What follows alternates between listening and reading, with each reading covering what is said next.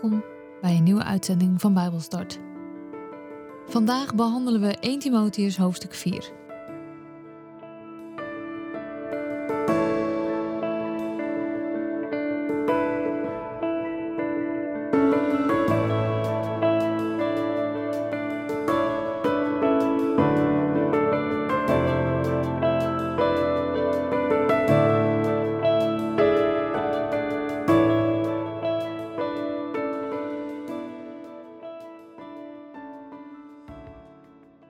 Ik lees met jullie uit de basisbijbel 1 Timotheus, hoofdstuk 4. Maar de geest zegt duidelijk dat sommige mensen later hun geloof zullen verliezen. Ze zullen dwaalgeesten volgen en luisteren naar wat duivelse geesten hun leren. Ze zullen zich laten bedriegen door de praatjes van leugenaars. Die leugenaars zijn koppig en ze zijn ongehoorzaam aan God. Daardoor is hun geweten gevoelloos geworden. Ze horen de stem van Gods geest niet meer. Ze zullen zeggen dat je niet mag trouwen en niet van lekker eten mag genieten. Maar God heeft al die dingen toch gemaakt? Ze zijn bedoeld om van te genieten. En de gelovigen die de waarheid van God hebben leren kennen, danken God ervoor. Want alles wat God heeft gemaakt is goed. Niets daarvan is verkeerd als je Hem ervoor dankt. Want het wordt zuiver gemaakt door het woord van God en door het gebed. Als je dit aan de broeders en zusters leert, zul je een goede dienaar van Jezus Christus zijn. Zorg dat je veel weet van het geloof en van het goede nieuws waaraan jij gehoorzaam geweest bent. Maar blijf ver bij zinloze kletspraat vandaan. Oefen je geest in het dienen van God. Het oefenen van je lichaam is niet erg nuttig, maar het oefenen van je geest in het dienen van God is voor alles nuttig want er hoort een belofte bij voor het leven nu en het leven in de toekomst. Dit is echt waar. Iedereen zou het moeten geloven. Ja, hiervoor werken wij erg hard en hiervoor worden we vervolgd, omdat we helemaal op de levende God vertrouwen. Hij zorgt voor alle mensen, maar vooral voor de gelovigen. Zorg ervoor dat de mensen dit goed weten. Niemand mag op jou neerkijken omdat je nog jong bent. Zorg ervoor dat je in alles een voorbeeld bent voor de gelovigen. Door je woorden, je manier van leven, je liefde, je geloof en je zuiverheid. Lees de mensen veel uit de boeken voor. Bemoedig de mensen en leg hen uit wat er in de boeken staat. Blijf deze dingen doen tot ik bij je kom. Gebruik de gaven die je hebt gekregen toen de leiders in de gemeente je samen de handen oplegden. Denk eraan dit alles te doen en wees ermee bezig. Zo zal iedereen zien dat je geloof groeit. Let goed op je eigen geloof en op wat er aan de mensen wordt geleerd. Houd vol in deze dingen, want daardoor zal het goed gaan met jou en met de mensen die naar je luisteren. Ik vervolg met hoofdstuk 5 en lees nog vers 1 en 2. Je zal af en toe ook streng moeten zijn tegen de mensen. Doe dat niet boos. Spreek tegen een oude man met respect, alsof hij je vader is. Spreek met jonge mannen alsof het je broers zijn. Met oude vrouwen alsof ze je moeder zijn. Met jonge vrouwen alsof ze je zussen zijn. Doe het op een manier die past bij iemand die bij God hoort.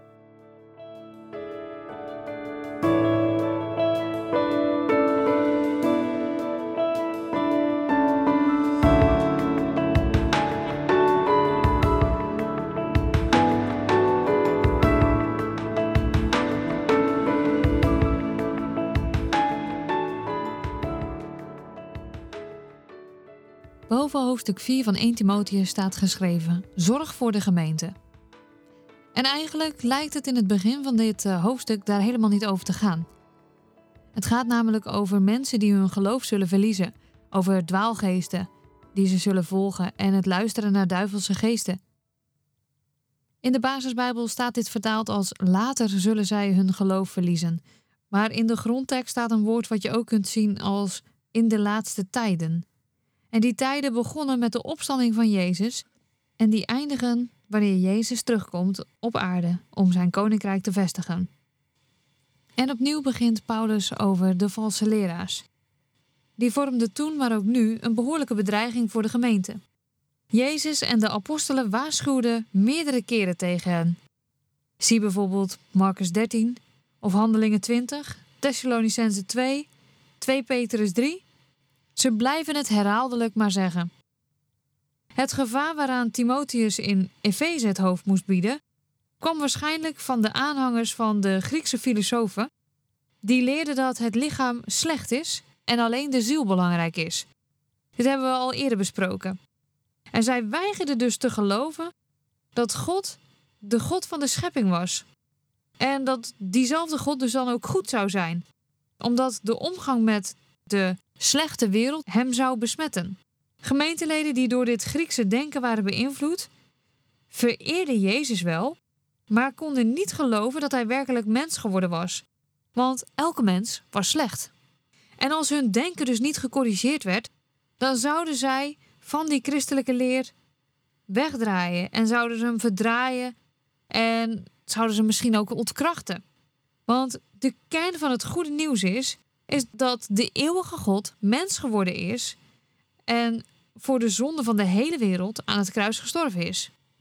Als Jezus dus geen mens werd, zijn wij niet verlost. En dan is dus die hele boodschap niets meer waard. Het is dus niet genoeg als een leraar lijkt te weten waar hij het over heeft. Als hij gedisciplineerd is en een hoge moraal heeft en zegt dat hij het woord van God verkondigt, als zijn woorden de Bijbel tegenspreken, dan is zijn leer gewoon dus hartstikke vals.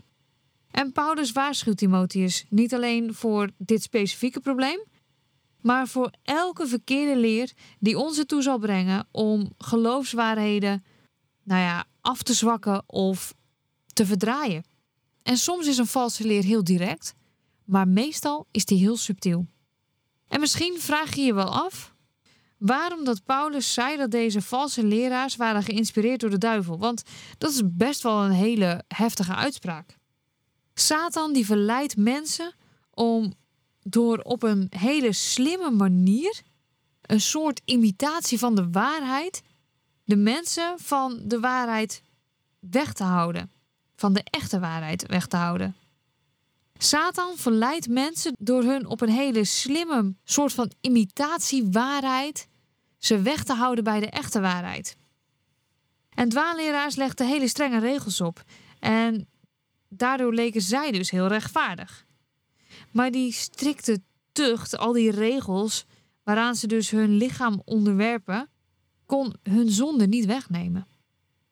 Wij moeten verder kijken dan een methode en een lijst met regels van een leraar en onderzoeken wat hij dus daadwerkelijk zegt over Jezus. Zijn houding ten opzichte van wie Jezus is, maakt duidelijk wat de bron van zijn boodschap is. En in tegenstelling tot die dwaalleer benadrukt Paulus hier dat alles wat God heeft gemaakt goed is. Staat ook in Genesis 1, daar mogen we op vertrouwen. Wij mogen zijn zegen vragen over de gaven die hij ons heeft gegeven. En hij heeft ons geschapen en daar mogen we dankbaar voor zijn. Dat betekent dus ook dat we niet mogen misbruiken wat God heeft gemaakt. Want alles wat God heeft gemaakt is goed. En niets daarvan is verkeerd als je Hem daarvoor dankt. Want het wordt zuiver gemaakt door het woord van God en door het gebed. Dat staat er in vers 5. Hoe lastig vind jij het om God te danken voor de goede dingen die Hij ons geeft, keer op keer? Zijn sommige dingen ook niet gewoon heel gebruikelijk geworden, vanzelfsprekend? Ben jij lichamelijk en geestelijk in goede vorm? En waar let je dan meer op? Je lichamelijke goede vorm of je geestelijke goede vorm? Want in onze samenleving wordt er heel erg veel aandacht besteed aan de lichamelijkheden, aan je lichamelijke conditie, aan die topsporters of die mensen die uh, uren in de fitness uh, staan en er maar helemaal super strak uitzien. Maar Paulus maakt duidelijk dat een geestelijke gezondheid veel belangrijker is dan een lichamelijke gezondheid. Ja, in deze zin die wordt heel vaak misbruikt voor mensen die uh, niet van sporten houden, net als ik. Ik hou echt wel van van wandelen, van hiken en zo, van lange tochten wandelen. Maar om nou naar een sportschool te gaan en echt aan die fitnessapparatuur te hangen, nou, dat vind ik echt verschrikkelijk. Dus ik weet dat deze zin ook heel vaak door mensen misbruikt wordt. Van ja, nee, maar Paulus zegt dat het echt belangrijker is om geestelijk gezond te zijn dan lichamelijk gezond te zijn. Al denk ik wel dat we ons lichaam goed moeten verzorgen. Maar dat geestelijke is inderdaad wel ontzettend belangrijk. En wij moeten dus ook ons geloof blijven ontwikkelen. En daarmee ook eer doen en recht doen aan dat wat God ons heeft gegeven. En zo kunnen we dat ook gebruiken ten dienste van de gemeente. En dan gaat het niet alleen om onze geestelijke gaven, maar ook over onze natuurlijke talenten.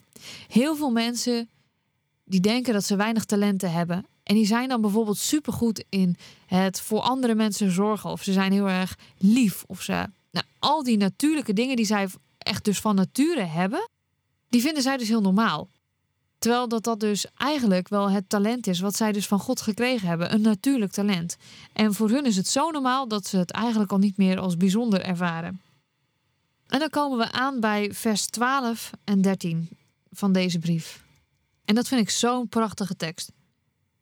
Niemand mag op jou neerkijken omdat je nog jong bent. Zorg ervoor dat je in alles een voorbeeld bent voor de gelovigen. Door je woorden, je manier van leven, je liefde, je geloof en je zuiverheid. Timotheus was een jonge leider. Oudere christenen konden makkelijk op hem neerkijken vanwege zijn leeftijd. En hij moest het respect van de oudste verdienen door in leer en in leven een duidelijk voorbeeld te geven van de liefde, het geloof en de zuiverheid.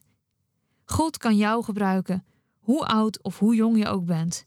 Beschouw je leeftijd alsjeblieft niet als een belemmering, maar leef zo dat anderen in jou Jezus zullen herkennen.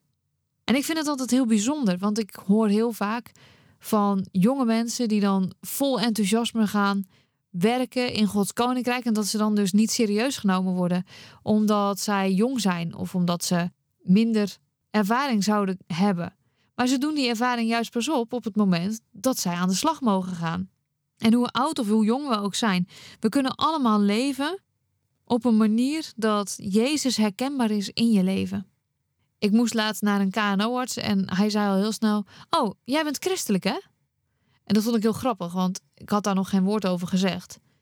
Ik heb soms best wel medelijden met Timotheus. Hij was een jonge leider in een gemeente met behoorlijk veel problemen. En misschien heeft hij zich ook wel enorm klein gevoeld.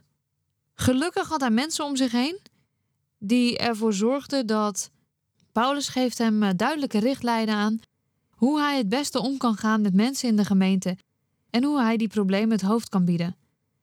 Hier staat bijvoorbeeld in vers 13: Lees de mensen veel uit de boeken voor. Bemoedig de mensen en leg hun uit wat er in de boeken staat. Blijf deze dingen doen tot ik bij je kom. Gebruik de gaven die je hebt gekregen toen de leiders in de gemeente je samen de handen oplegden. Hij had dus mensen om zich heen die hem de handen op hebben gelegd, die hem gezegend hadden in Jezus' naam. En Paulus roept nu dus op om zijn geestelijke gaven op een verantwoordelijke manier te gebruiken. Hij moest ze blijven inzetten, hij moest blijven oefenen. En misschien ben jij wel um, heel fanatiek met sporten.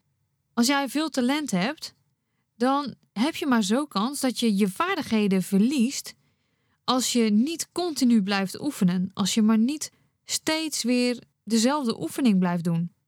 En zo moeten wij dus ook onze geestelijke gaven oefenen. Het is eigenlijk een soort geestelijke fitness. Onze gaven ontwikkelen zich namelijk door te blijven oefenen in de praktijk. Wanneer we ze niet gebruiken, dan blijven ze onderontwikkeld en dan verwaarlozen we ze eigenlijk. Welke gaven heeft God aan jou gegeven? Gebruik je ze regelmatig in de dienst van God of in het helpen naar anderen of iets anders tot eer van Gods naam? En we hebben bewust eventjes de eerste twee versen van hoofdstuk 5 hier ook bijgepakt. Want daar staat: Je zal af en toe ook streng moeten zijn tegen de mensen. Doe dat niet boos. Spreek tegen een oude man met respect, alsof hij je vader is. Spreek met jonge mannen alsof het je broers zijn. Met oude vrouwen alsof ze je moeder zijn. Met jonge vrouwen alsof ze je zussen zijn. Doe het op een manier die past bij iemand die bij God hoort. En dat heeft natuurlijk te maken met dat hij leiding moest geven in die gemeente en de manier waarop hij dat moest doen. En ik vind dit stukje echt een heel mooi stukje, want dit geldt natuurlijk voor iedereen. In de tijd van Timotheus, maar ook in deze tijd, lag het gevaar op de loer om vrouwen als minderwaardig te bestempelen. Alsof ze minder waard zouden zijn dan mannen, alsof ze minder zeggenschap hadden en alsof ze dus niet volledig meetelden. En dat lijkt misschien dat dat vroeger vooral speelde, maar ook vandaag de dag is er nog heel veel onrecht en geweld tegen vrouwen, tegen jonge meisjes. De gemiddelde vriendin die ik spreek, die een profiel heeft op een datingsite, en die ervaringen heb ik helaas zelf ook, die vertellen dan dat ze oneerbare voorstellen krijgen in het eerste mailtje wat ze krijgen van een andere persoon, van een wildvreemde man. En ik weet nog dat ik dat op een gegeven moment ook had en dat ik terugstuurde: hoe zou je het vinden als een wildvreemde man dit naar jouw zus stuurde? En ineens draaide het gesprek om en kreeg ik serieus een goed gesprek. Hij had daar werkelijk waar nog nooit zo over nagedacht. En het is gevaarlijk als we een cultuur creëren waarin we doen alsof het ene geslacht belangrijker is dan het andere geslacht. Er komt dan een soort verkeerde houding tegenover vrouwen. En je ziet dat ook heel erg in moslimlanden, waar de man het als het ware alleen voor het zeggen heeft. Waar je leest over vrouwenverkrachtingen, waar je leest over zoveel gruwelijkheden die vrouwen aangedaan worden.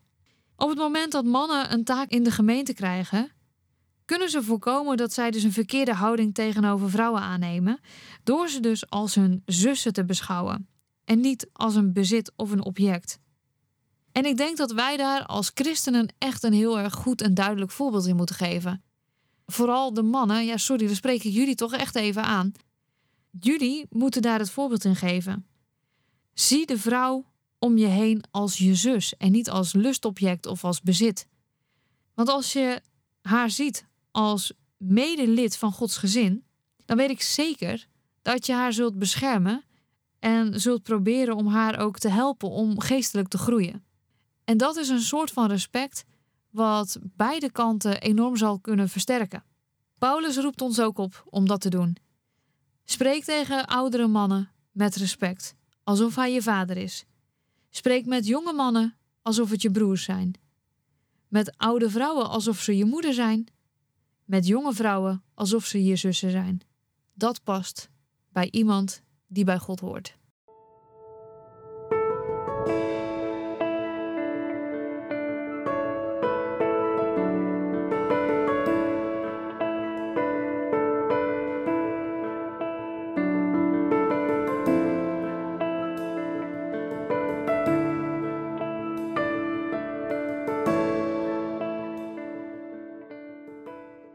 Dit was Bijbelstart, een programma van TWR. Het is gebaseerd op het Amerikaanse programma Through the Bible, ook wel TTB genoemd. En deze uitzending is een samenvatting van twee afleveringen. Wil je meer weten? Ga dan naar ttb.org of ga naar twr.nl/bijbelstart.